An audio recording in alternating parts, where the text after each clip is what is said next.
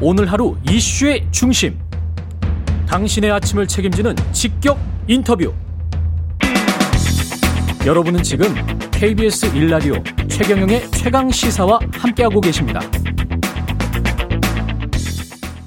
네, 어제부터 김부겸 국무총리 후보자에 대한 인사청문회가 열렸습니다. 각종 의혹을 놓고 여야 날선 공방을 벌였는데요.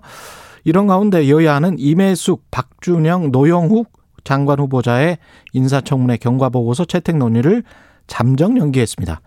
민주당은 단독 처리 가능성도 열어두고 있고요. 장관 후보자 인사청문회 그리고 정치 주요 현안에 대한 입장 국민의당 권은희 원내대표 연결돼 있습니다. 안녕하세요. 네, 안녕하십니까. 예. 어제부터 이제 김부겸 국무총리 후보자의 인사청문회도 열렸는데 앞서는 네. 이제 다섯 개 부처 장관 후보자 인사청문회 있었고요. 어떻게 보셨습니까? 김부겸 국무총리 후보자는 뭐 널리 알려진 바와 같이 온화하고 합리적인 성품의 소유자로 알려져 있는데요. 예. 어, 그런 그 성품으로 음, 문자 폭탄에 대해서 민주주의적 방식이 아니다라고 이런 합리적인 발언을 하는 등의 어, 그러한 그 성품의 발현이 있었지만 아, 위기나 사회 변화상에 대해서 어, 돌파하거나 아, 변화를 이끌어가는 아, 그런 돌파력 있는 리더십이 아니다라는 한계에 역시 이, 보였던 그런 어, 인사청문회였던 것 같습니다. 라인 펀드 의혹에 관해서 특혜를 네. 받은 것 아닌가? 예. 예. 그 장 총리 후보자 때문에 뭐 이런 의혹 제기를 한 거죠 야당에서는. 네. 예. 맞습니다.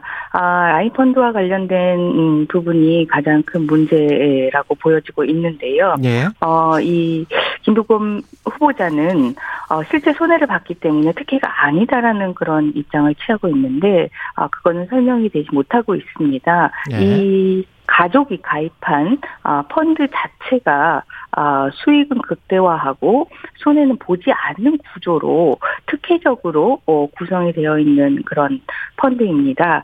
그리고 차녀와 사위 그리고 6세 3세의 외손자 외손녀 어, 가족들만 가입되어 있고 그 외에는 이 직접 이 펀드 라인 펀드의 에, 주도자인 이정 이종필 전 부사장과 어, 이와 관련이 된 법인 이렇게 비공개로 설정이 된 펀드이고요.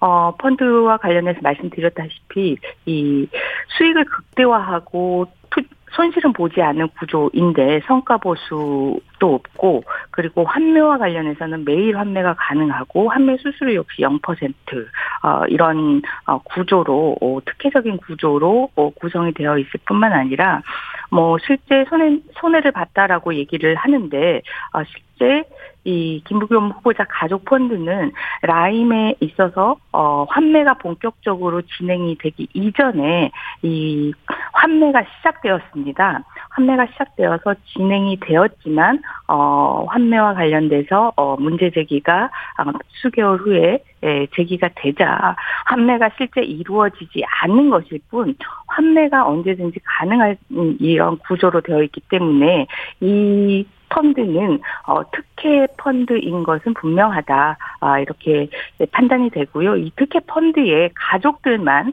아, 이렇게 가입이 되게 된 상황에 대해서는 어, 청문회장에서 후보자를 상대로 어, 오늘 또 라임의 이 그 증인이 나와서 증언을 하게 되는데 라이, 어, 후보자를 상대로 추가적으로 확인을 해봐야 되겠고 마찬가지로 수사기관에서도 관련된 사항을 살펴볼 필요가 있는 내용입니다. 제가 사모펀드에 관해서 물론 이제 의원님도 잘 아시겠지만 네. 비공개로 하는 게 사모펀드 일반적인 구조인 거는 맞고요. 가족들만 가입하는 경우도 많은데요. 아, 비공개나 가족들과 관련된 부분들이 사모펀드 일반적인 모습이라고 보여지지는 않습니다. 사모펀드와 관련해서는 어, 공모펀드에 비해서 어, 투자액을 제한하고 소규모 투자자들이 제한할 수 있는 어, 그런 구조라는 특색이 있는 것이지 예. 가족이나 비공개가 일반적인 모습은 아닙니다. 다만 이 사모펀드 음. 운영 과정에서 그러한 사모펀드의 제약을 피하기 위해서 편법적인 방식의 네, 사모펀드 운용이 많은 어, 그런 상황이고요. 네. 어, 이런 부분 역시 편법적인 방식에 의해서 어, 펀드가 아, 설계가 됐다라고 보여지고 있습니다. 손해를 보지 않는 구조라고 말씀을 하시, 하셨는데 네. 그러면 손해를 진짜 봤다면 손해를 보지 않는 구조라는 게 말이 됩니까? 손해를 보지 않는 구조라는 게 매일 환매가 가능해서 언제든지 예. 투자금을 회수할 수 있도록 되어 있는 상황이고요. 계약을 그렇게 했다는 거죠. 예, 예. 수수료 역시 없는 상황인데 결국은 아. 쟁점은 어, 손해를 받느냐 안 받느냐인데 손해를 아닙니다. 받습니까 안 받습니까? 손해를 받느냐 안 받느냐는 쟁점이 될 수가 없습니다. 왜요? 손해를 볼 수 있는 구조냐 아니냐고 실제 라인 펀드에서는 이 환매와 관련해서 음. 환매가 아, 일부 어, 관련자들에게 먼저 진행이 됨으로 인해서 어, 다른 일반 투자자들에게 손해를 끼칠 수 있는 어, 구조로 어, 이 부분이 운영이 돼서 이 라인 펀드의 에, 그 피해가 확산되는 아, 그러한 상태들이 이 문제가 됐었고 그것이 라인 펀드 사태의 아, 중요한 아, 하나의 원인이 이 되기도 합니다. 이 전형적인 이 그 김부겸 후보자의 가족들의 이 펀드가 이 라인 펀드의 문제인 환매와 관련해서 특혜적인 구조를 가지고 있기 때문에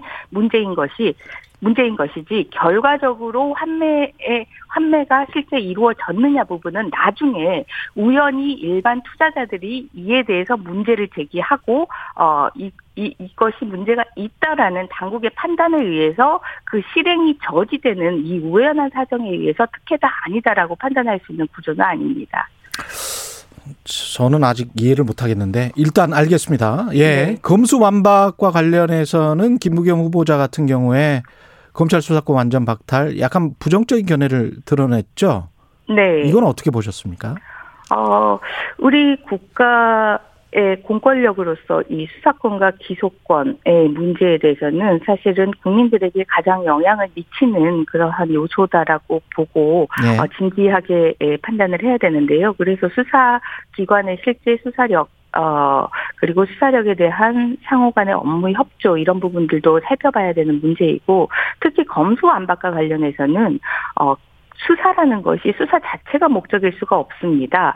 기소를 위한 활동이 수사입니다. 그래서 기소와 수사는 연계되고 협력이 돼야 되는 그런 상황인데요. 그런데 이거를 완전히 분절시켜서 수사는 어 수사 아, 목적으로 진행을 하고 기소는 기소 목적으로 그 진행을 한다면 우리나라 형사사법 시스템에 아주 큰 공백이 발생하고 이 공백으로 인해서 우리 사회 전체가 부패에 취약하고 아 그리고 어 보다 나은 사회로 나아갈 수 있는 그런 구조에서 어, 멀어지는 그런 결과가 발생하는 겁니다. 예, 이재용 삼성전자 부회장 사면 관련해서는요.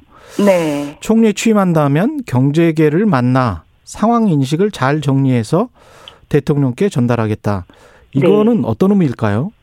어, 지금 현재 이 반도체와 관련해서 음. 어 단순하게 설비 투자를 늘리느냐 이런 그런 판단을 넘어서서 미중 간의 패권 전쟁이 진행되고 있는 상황인데요. 예. 그렇다고 한다면 기업에서는 어, 보다 고도의 그런 그 의사결정이 필요한 상황이고 이런 고도의 의사결정과 관련해서 경제계에서 현실적인 상황을 고려해서 어, 사면 요청을 하고 있고 어, 국무총리 후보자가 이에 대해서 듣고 대통령에게 전달하겠다라고 어, 얘기한 상황인데요.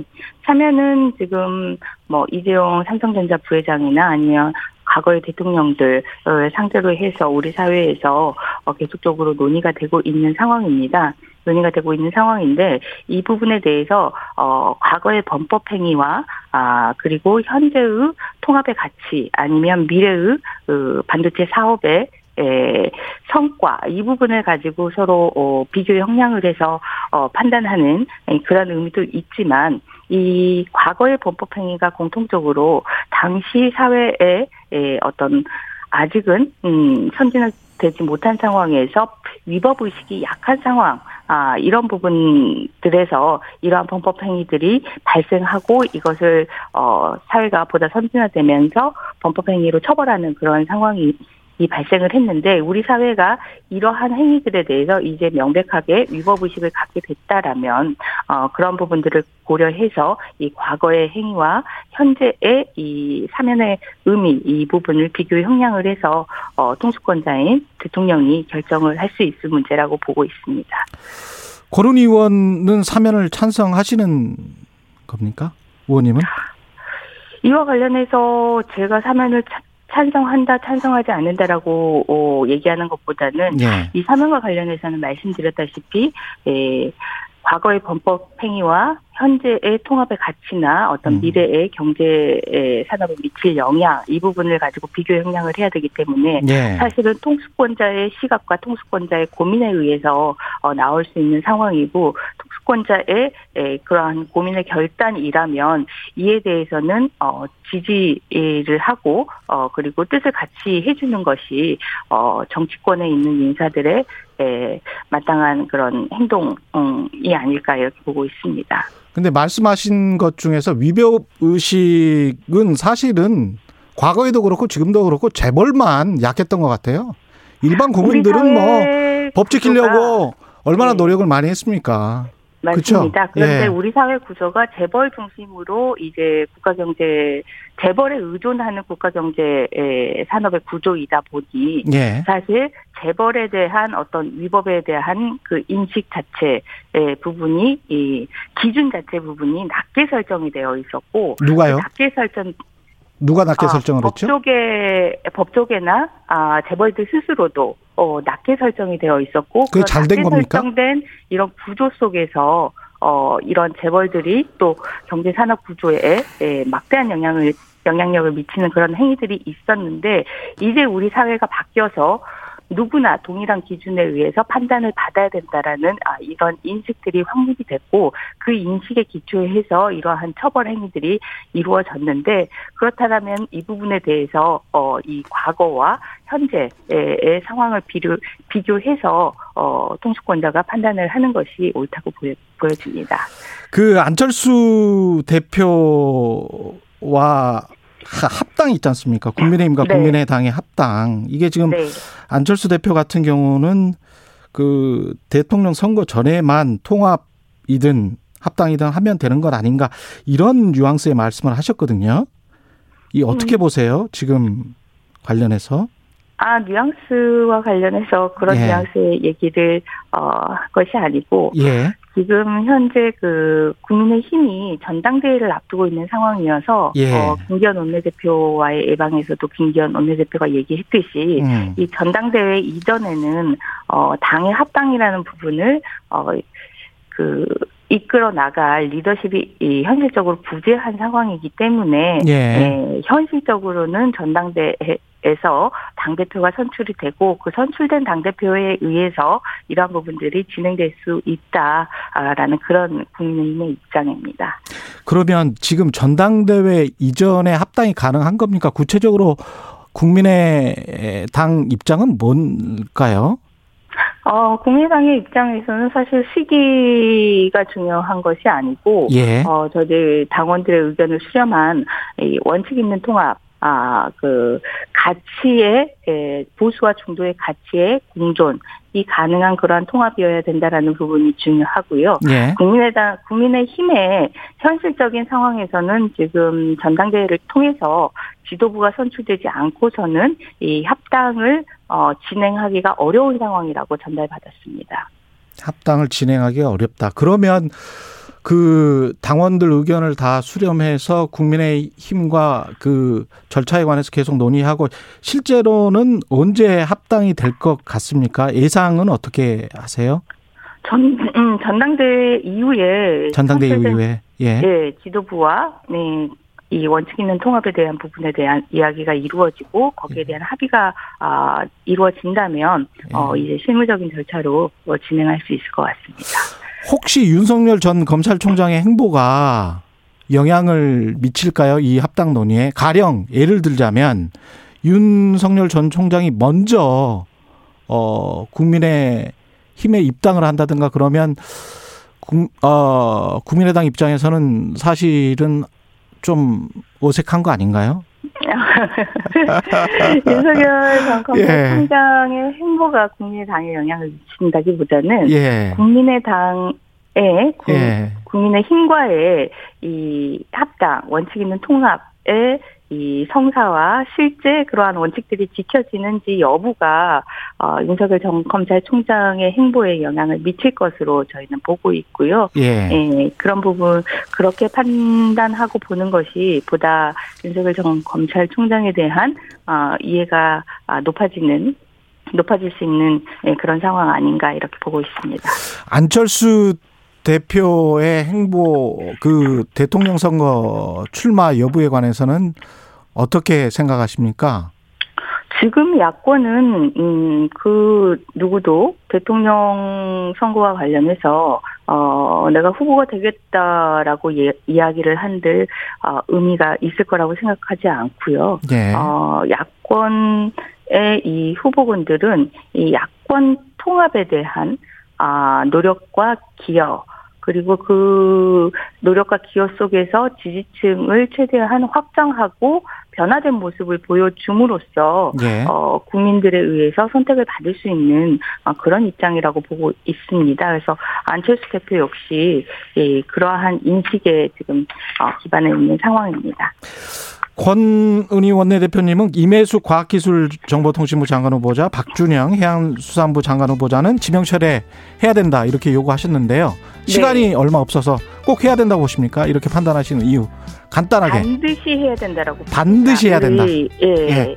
과거의 위법행위 부분도 얘기를 했는데 예. 과거 우리 사회의 부패한 공직자의 전형입니다. 공직과 알겠습니다. 공무를 이행해서 예. 사적인 이익을 취한 여기까지 듣겠습니다. 고맙습니다. 국민의당 권은희 원내대표였습니다. 고맙습니다.